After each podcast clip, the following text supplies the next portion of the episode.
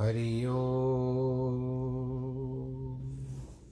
हरि ओ हरि ओ गुरुर्ब्रह्मा गुरुर्विष्णु गुरुर्देवो महेश्वरः गुरुर्साक्षात् परब्रह्म। तस्मै श्रीगुरवे नमः। विघ्नेश्वराय वरदाय सुरप्रियाय लम्बोदराय सकलाय जगद्दिताय, नागाननाय श्रुतियज्ञविभूषिताय, गौरीसुताय गणनाथ नमो नमस्ते। नाहं वसामि वैकुण्ठे योगिनां हृदयेन च, मद्भक्तां यत्र गायन्ति तत्र तिष्ठामि नारद। जिस घर में हो आरती, चरण कमल चितलाय तहाँ हरि वासा करे, ज्योत अनंत जगाए। जहाँ भक्त कीर्तन करे, बहे प्रेम दरिया। तहाँ हरि श्रवण करे सत्यलोक से आए। सब कुछ दीना आपने, भेंट करूँ क्या नाथ? नमस्कार की भेंट लो। जोड़ू मैं दोनों हाथ, जोड़ू मैं दोनों हाथ, जोड़ू मैं दोनों हाथ। शान्ताकारं भुजगशयनं पद्मनाभं सुरेशं, विश्वाधारं गगनसदृशं मेघवर्णं शुभाङ्गं, लक्ष्मीकान्तं कमलनयनं योगिवृदानगम्यं वंदे विष्णुं भवभयहरं सर्वलोकैकनाथं मङ्गलं भगवान् विष्णु मङ्गलं गरुडध्वज मङ्गलं पुण्डरीकाक्ष मङ्गलायस्तनो हरि सर्वमङ्गलमाङ्गल्ये शिवे सर्वार्थसाधिके, शरण्ये त्र्यम्बके गौरी, नारायणी नमोऽस्तु ते। नारायणी नमोऽस्तु ते। नारायणी नमोऽस्तु ते। श्रीकृष्णगोविन्द हरे मुरारे, हे नाथ नारायण वासुदेव। श्रीकृष्ण गोविन्द हरे मुरारे, हे नाथ नारायण वासुदेव। हे नाथ नारायण वासुदेव श्रीनाथ नारायण वासुदेव हे नाथ नारायण वासुदेव श्रीनाथ नारायण वासुदेव श्रीकृष्ण गोविन्द हरे मुरारे हे नाथ नारायण वासुदेव हे नाथ नारायण वासुदेव हे नाथ नारायण वासुदेव नारायणं नमस्कृत्यं नरं चैव नरोत्तमं। देवीं सरस्वतीं व्यास, ततो जयमुदीरयेत् कृष्णाय वासुदेवाय, हरे परमात्मने, प्रणतक्लेशनाशाय, गोविन्दाय नमो नमः। सच्चिदानन्दरूपाय, विश्वोत्पत्त्यादिहेतवे। तापत्रयविनाशाय श्रीकृष्णाय वयं नुमः। यं प्रव्रजन्तमनुपे तमपेतकृत्यं द्वैपायनो विरह कातर आजु आवह। पुत्रेति तन्मयतया तर्वो विनेदोस्तं सर्वभूतहृदयं मुनिमानतोऽस्मि। मुनिमानतोऽस्मि मुनिमानतोऽस्मि। बोलो कृष्ण कन्हैया लाल की जय। श्रीमद्भागवत पुराण की जय। भक्तजनों, आइए भगवान श्री कृष्ण के पावन चरण कमलों में। अब तो इस भागवत में भगवान जी का प्रादुर्भाव भी हो चुका है। अवतरित हो चुके हैं इस भागवत की कथा के अंतर्गत। आइए उनके चरण कमलों में प्रणाम करते हुए कथा के प्रसंग को आगे बढ़ाएँ। भगवान श्री कृष्ण गोकुल में पहुँच चुके हैं और वहाँ पर बड़े धूमधाम के साथ सबको पता चल रहा है कि नंद बाबा के घर नंदा बाल नन्ना बालक आया है। उस दिन भजन भी सुनाया था। नंद यशोदा घर जायो रे कन्नाई गोपियाँ लेके आ पहुँची है बधाई। ये मेरा स्वयं का निर्मित है, मैं बड़ाई नहीं कर रहा हूँ, बस ऐसे आपसे केवल एक सूचना देनी मात्र मरहार वस्त्राभरणा कंचुकोषणी शभूषित नगर के लोग सब समय सज धज कर रहते ही हैं। कभी भी जाना हो तो उठकर चल देते हैं। जब अयोध्या में भी ऐसे खबर मिली राज, राम, भगवान रामचंद्र जी के समय में तो राजमहल में पुत्र हुआ तो ऐसा था, वैसे ही दौर पड़ा। पर ब्रज में कोई गोबर थाप रहा था, कोई गोष्ठी की शुद्धि कर रहा था कोई जंगल में है, परंतु उनको भी जब नंद बाबा के यहाँ पुत्र का समाचार मिला तो उन्होंने जट स्नान करके बहुत अमूल्य वस्त्र बाहर निकाल लिए। मिट्टी के पकाए हुए बर्तन रखे थे, बर्तनों में रखे थे, जिनका उस समय बरस दो बरस विवाह आदि के अवसर पर होता था। गोपों ने उन वस्त्र आभूषणों को धारण किया, नाना प्रकार की भेंट लेकर नंद बाबा के यहाँ उपस्थित है नंदगढ़ नंद ग्वाले गोप पहुँचे, नंदगढ़। काना की देते हैं बधाई। गोपियाँ भी दे, गोपियों ने सुना कि यशोदा को बेटा हुआ है। तो अत्यधिक आनंदित हुई। नंद यशोदा घर जायो रे करनाई गोपियाँ लेके पहुँची है बधाई। अभी तक भी अपने भूषित नहीं करती थी, किंतु तो आज भी अपने आप को वस्त्राभूषणों से सजाती है। गोप तो पहले ही पहुँच गए, परंतु आनंद मग्न गोपियों का श्रृंगार करने में थोड़ा विलम्ब हुआ। गोपियों ने सुंदर सुंदर वस्त्र, आभूषण, अंजन आदि अपना श्रृंगार बढ़ा दिए क्या? बड़ा श्रृंगार किया। इससे उनके मुख कमल पर बड़े सुंदर जान पड़ते थे। उनमें उनमें लगे हुए कुमकुम, ताजी केसर के समान शोभा बिखेर रहे थे। चलते समय अलग ही उनकी छवि लगाई दिखाई दे रही थी। देखो, यह वर्णन श्री सुखदेव जी महाराज करते हैं। एक बार एक महात्मा ने किसी से कहा कि सुखदेव जी महाराज, स्त्रियों का ऐसा वर्णन क्यों करती है? महात्मा बोले, बाबा, जरा चलो तो गोपियों के पीछे पीछे, तब पता चलेगा कि वे कैसी हैं। अगर तुम लोग थोड़ी देर भी इनके पीछे चलोगे तो तुम्हें भगवान मिल जाते हैं। और संसार की स्त्रियों के पीछे चलोगे तो विषयाशक्ति मिलती है। इसके लिए गोपियों के पीछे चलो।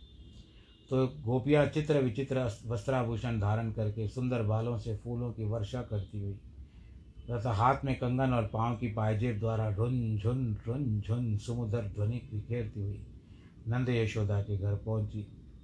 वहाँ वे बालकों को देखे, छुए, कहे, चिरम पाही, तुम चिरकाल तक हमेशा हमारे राजा रहना, हमारी रक्षा करना यहाँ कोई कोई ये अर्थ कहते हैं कि गोपियाँ भगवान के चिरकाल काल तक बालक की रक्षणा रक्षा करने की प्रार्थना करती है और आशीष देती है।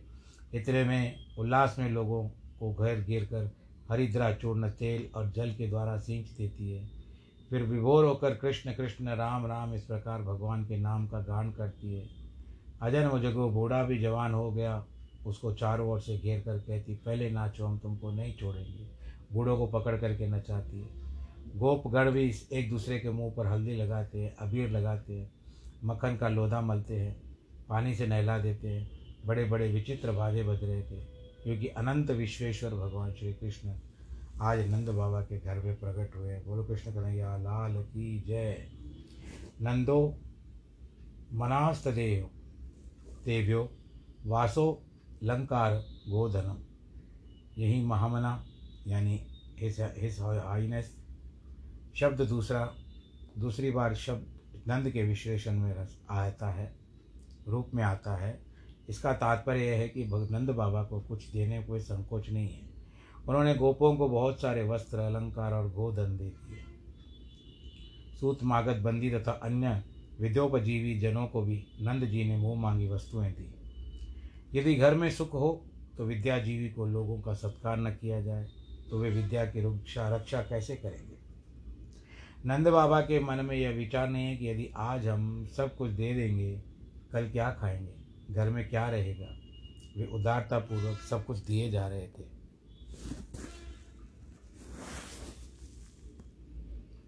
विष्णु राधानाथाय स्वपुत्र से दयाय च।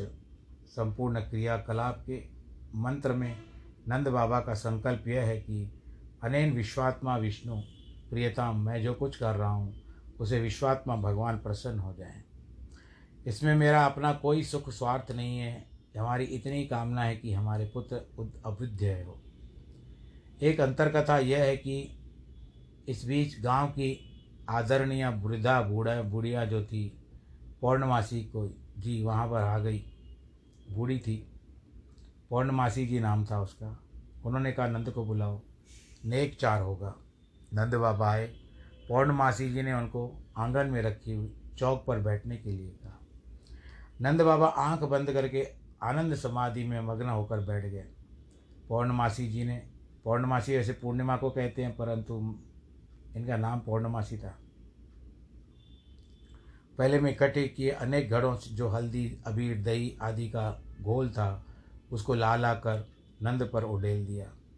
नंद बाबा ने कहा, देवी, और कितना उड़ोलेगी पौर्णमासी जी ने कहा अच्छा नंद बाबा, अब तुम नाचो, नाचोगे तुम्हें तभी छुट्टी मिलेगी। नंद बाबा ने उसी अवस्था में नृत्य किया। पौर्णमासी जी तथा अन्य गोप गोपी भी नाचने लगे। बोलो कृष्ण कन्हैया, लाल की जय। उसके बाद स्नान आदि करके नंद बाबा रोहिणी के पास गए। कहा कि, उस उत्सव में तुम क्यों नहीं आती? बेटा तो तुम्हारा ही है, पराए घर का तो उत्सव है नहीं। इस पर रोहिणी भी वस्त्राभरण धारण करके उत्सव में सम्मिलित हो गई। पहले वह क्यों नहीं आई इसका कारण भी बताते हैं कि यदि परदेश में हो, पति परदेश में हो, पत्नी को किसी दूसरे उत्सव में सम्मिलित नहीं होना चाहिए। प्रेषित व्रतकार के धर्म की यही मर्यादा है कि वह उत्सव आदि में सम्मिलित न हो। परंतु नंद बाबा की आज्ञा मानकर रोहिणी उत्स रोहिणी जी जी जो थी, वो उत्सव में शामिल हो गई। तथा आरभ्य नंदस्य व्रज सर्वसमृद्धिमान। हरे निवारा, निवा सतसत्मगुणे रमा क्रीड मनुप्र श्री कृष्ण के जन्मदिन से ही नंद बाबा के व्रज में सारी स्मृति आ गई। उनके जो खाजे, खाने, खजाने बरसों से बंद पड़े थे, वे आज खोल दिए गए थे, घोषणा कर दी गई, जिसको जितना चाहे ले जाए। याचक बोले, चलो भाई, चले। वे चांदी वाले खजाने में पहुँच गए। उन्होंने सिर पर चांदी उठा ली। जितनी उठती थी वे सब गाँव गाँव से निकले। लोगों ने कहा कि वहाँ सोने का खजाना भी खुला था। तुम लोग चांदी लेकर जा रहे हो? अरे, इतने ही वज़न का सोना ले आते। याचकों ने चांदी वहीं फेंक दी। फिर लौट कर सोना ले लिया। जब सोना लेकर के जाने लगे, तब किसी ने कहा, अरे, राम राम, तुमने कितनी गलती कर दी। इससे तो आगे वहाँ पर हीरों की खान थी, खजाना था। तो तुम लोगों ने हीरे क्यों नहीं उठाए? मोतियों का खजाना खुला हुआ है। तुम सोना लेकर के जा रहे हो। तब तो याचकों ने सोना भी पटक दिया। हीरा मोती उठाने लगे। जब हीरा मोती लेकर आए, तब किसी ने उनसे अधिक कीमती रत्नों की बात बता दी। इस प्रकार याचकों द्वारा चांदी, सोना, जवाहरत फेंकते जाने के कारण गोकुल में आसपास की जितनी भूमि थी, सब पट गई और सर्वत्र संपत्ति हो गई। बोलो, नारायण भगवान की जय। लक्ष्मी जी ने सोचा, जब हमारे स्वामी यहाँ ग्वाल बनकर आए हैं और नंगे पाँव यहाँ की धरती पर घूमेंगे, क्यों न हम उनके साथ चारों ओर बिछा आपको चारों ओर बिछा दें। हरे निवासत मुगुणे रमा क्रीड़ बनु नृप। हरे निवास में आत्मनि, भगवान जिसके हृदय में बसे हैं, वह सबको प्यारा लगता है। जिस भूमि में बसे हैं, वह सबको प्यारी लगने लगी है। लक्ष्मी जी ने, लक्ष्मी जी के गोकुल में, वनों में इधर उधर घूमती रहती है। इधर से शाम सुंदर निकलेंगे, यह सोचकर रास्ता साफ़ कर देगी। वहाँ फूल चुनेंगे, वहाँ कांटे कांटे कोमल बना देती है। भगवान श्री कृष्ण वृंदावन की गोकुल की जिस स्तुति की भी देखते हैं, वस्तु को जिस, जहाँ भी देखते हैं, ऐसी लगती है कि लक्ष्मी जी ने उसे अपने हाथ से संवार दिया है, सुगंधित कर दिया है। जिस दिन भगवान प्रकट हुए, भाद्रपद शुक्ल, भाद्रपद कृष्ण अष्टमी को, वो तो यहाँ पर हुए थे। वसुदेव जी के पास। परंतु जिस दिन भगवान प्रकट हुए, उसी दिन से लक्ष्मी जी वैकुंठ छोड़कर वैकुंठ गोकुल में जा कर के चली गई। वहाँ पर बस गई, क्योंकि वैकुंठ वाले भगवान बड़े दुर्लभ हैं और गोकुल वाले भगवान तो ऐसे हैं कि कभी चूहे के पीछे उसे पकड़ने और उसके बाद खेलने के लिए दौड़ते हैं, कभी कुत्ते पिल्लों के साथ भागते हैं। अष्टछाप के कविता ने वर्णन किया है कि परमानंद दास को ठाकुर लायो पार। ठाकुर लायो पिल्ला घर, घेर।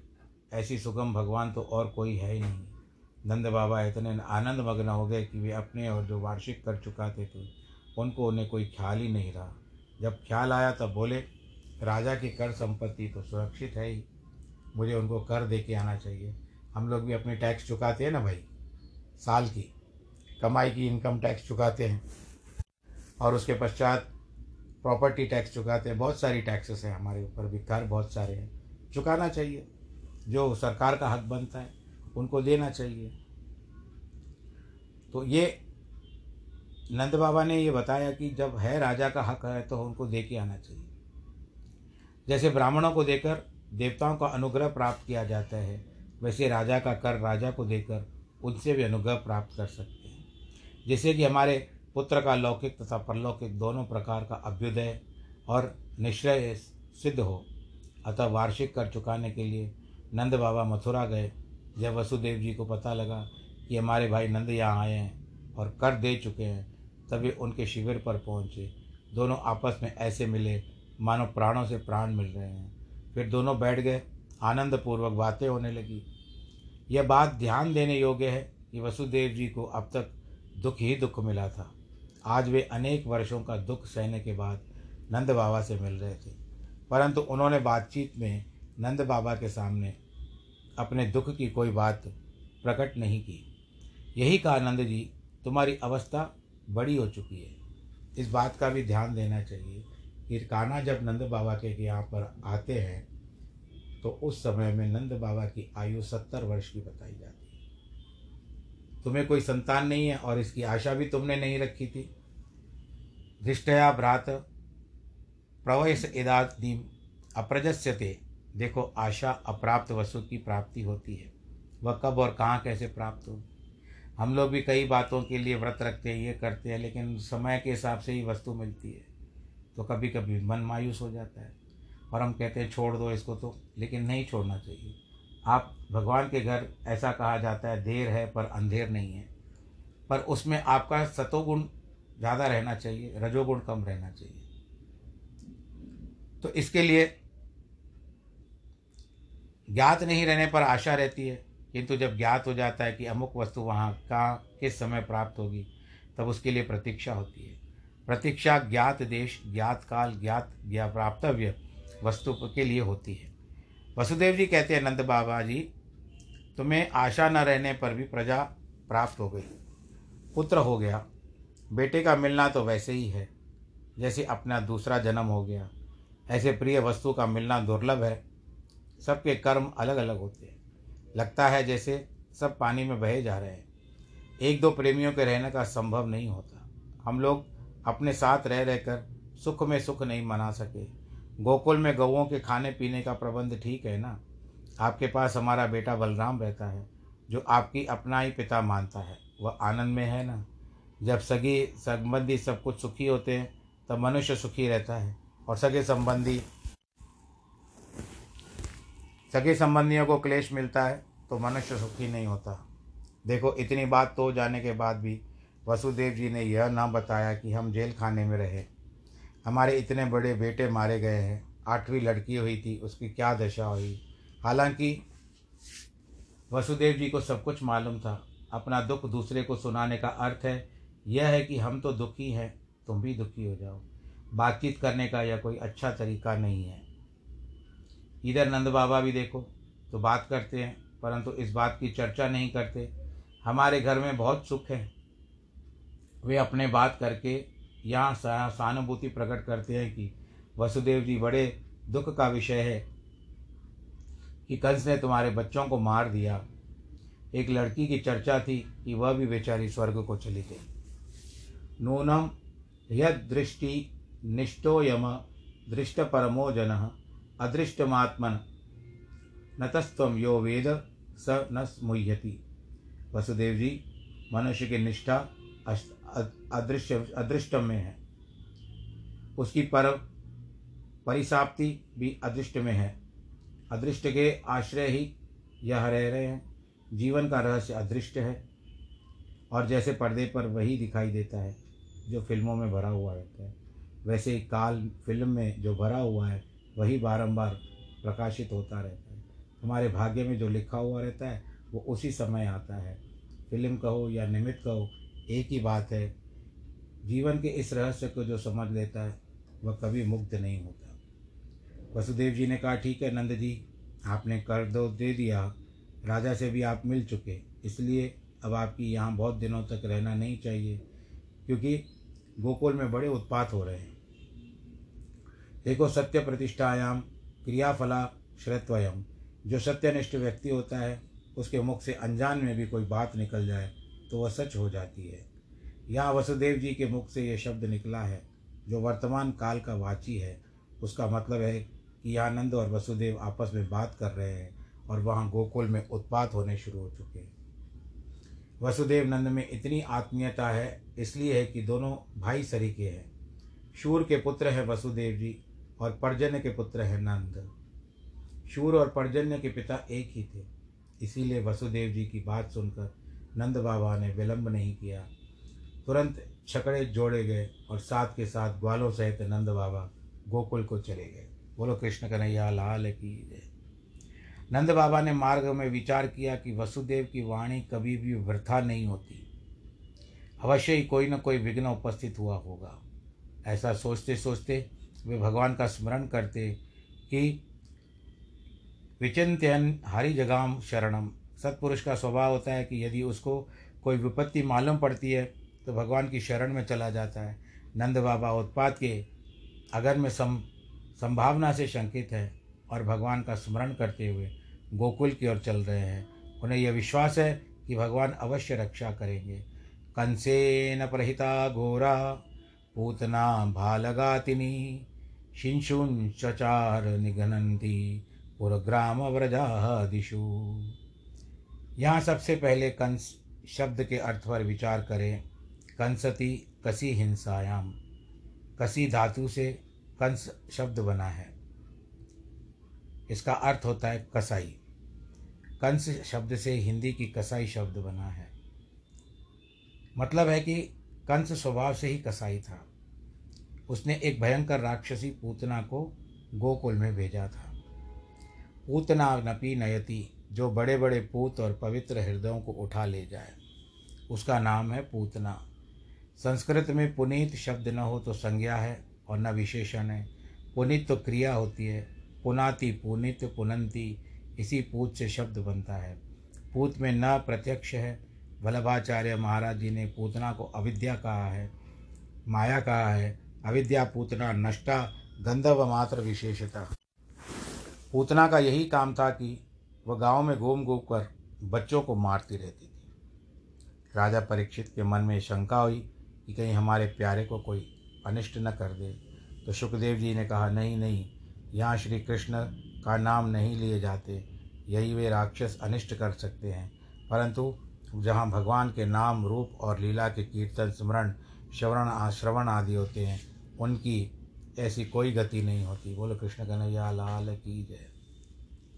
तो कंस के आज्ञानुसार एक दिन पूतना आकाश मार्ग से गोकुल पहुँच गई। इस पद के एक पद का अर्थ है कि पूतना नवजात शिशु श्री कृष्ण की छुट्टी होने से पहले ही पहुँच गई, छठी होने से पहले ही पहुँच गई। नंद बाबा अब तक मथुरा से लौट कर नहीं आए थे। पूतना ने गोकुल में अपने स्त्री को बना लिया। अन्माता योषिताम विधाय। वहाँ वह स्वच्छंद विचरने वाली पूतना नंद बाबा के घर में घुस गई। एक स्त्री बन गई और वहाँ पर घूमने लगी जैसे किसी को पता ही ना चले। कहते हैं कि उसने सर्वांग वारांगनाओं का रूप धारण कर लिया था। सुंदर बना लिया था। सब लोग मोहित हो जाते थे। साधक जब भगवान के मार्ग में चलता है तो उसके सामने सबसे पहले हेमांगने व विमोहने के हेतु अंगना और हेम स्त्री और सोना, कामनी और कांचन विघ्न आते हैं। अब कामचारिणी पूतना को रूप को देखो। उसने बड़ा सुंदर रूप बना करके रखा है। चमेली के फूल उसके जूड़े में लगे हुए हैं। वहाँ अपनी मधुर मधुर मुस्कुराहट और तिरछी तिरछी चितवन से व्रजवासियों का मन हरण कर रही है। आँखों से ऐसे देखती कि सामने वाला एकदम मोहित हो जाए। माया के सिवा ब्रजवासियों के मन को और कौन हर सकता है? वह हाथ में कमल लिए हुए, मानो उसने अपना हृदय हाथ में ले लिया हो। हाथ में हृदय हृदय पे हाथ रख देता था, जो भी उसको देखता था। गोपियाँ जब गाँव में जाती है तो दूध, दही, मक्खन लेकर के आती है।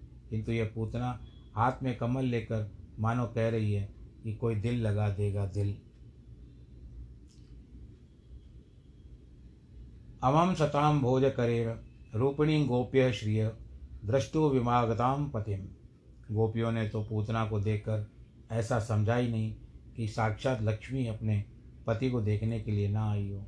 पूतना ने दिखाने के लिए पत्नी और दूध पिलाने वाले माता का वेश बना लिया। है लेकिन उसने मन में मरने की दुर्वृत्ति है दुर्वृत्ति है।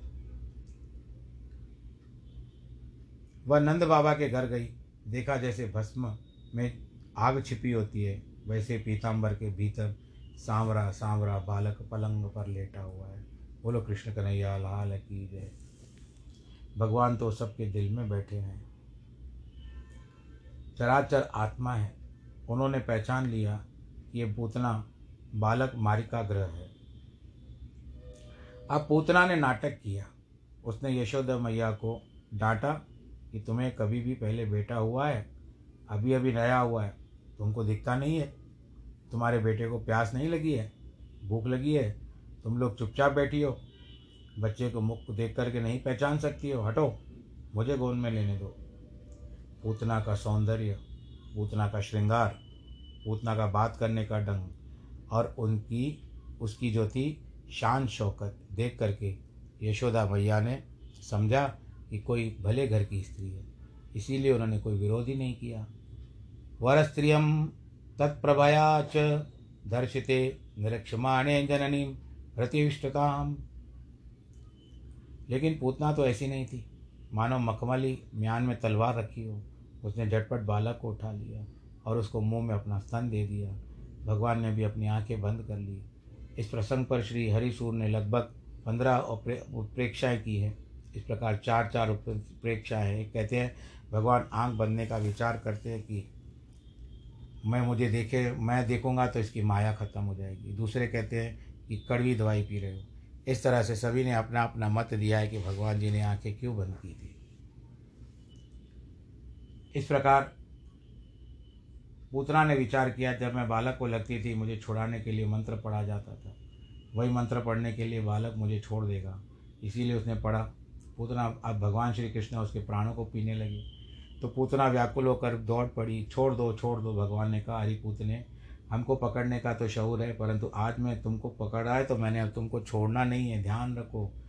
और इस तरह से एक बार चक्कर में पड़ जाने के हम फिर किसी को नहीं छोड़ते। बोल, कृष्ण कन्हैया, लाल की जय पूतना एक और तो।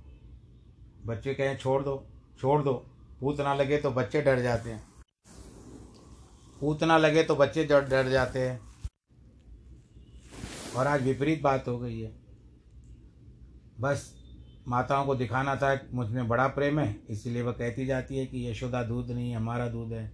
बड़ा शक्तिशाली है, इसको अधिक पियोगे तो पचेगा नहीं। छोड़ दो छोड़ दो, लेकिन भगवान कहाँ छोड़ने वाले हैं? इसीलिए बालक ने तो उसको नहीं छोड़ा, परंतु उसी देह ने उसका साथ छोड़ दिया। प्रसायम गोष्ठे निज रूप मस्तिता, वह धरती पर गिर पड़ी, असली भयंकर रूप प्रकट हो गया। वह अपने चिल्लाट से पंचभूतों को व्यतीत करती हुई निष्प्राण हो गई। परंतु प्राणी कैसे भी हो, भगवान से मिलने पर उसको निज रूप की प्राप्ति होती है। तो आज आपने इस प्रसंग में भगवान श्री कृष्ण की लीलाएँ अभी आरंभ हो चुकी है। और सबसे पहले उन्होंने पूतना को मारा है। इस तरह से भगवान की सारी लीलाएँ होती रहेगी। आज के प्रसंग को हम विश्राम देते हैं और इसी बीच आप सब लोग अपना ध्यान ज़रूर रखिएगा। एक तो श्रावण का मास मौसम भी चल रहा है, श्रावण का मास भी चल रहा है। आप लोग आनंद के साथ अपने घर में भगवान आशुतोष की पूजा करते होंगे। श्रावण का मास आएगा, फिर भाद्रपद आएगा, फिर गणपति आएँगे। फिर उसके बाद आश्विन मास आएगा, उसमें माता बैठेगी। और उसके पश्चात भगवान श्री रामचंद्र जी का दशहरा होगा।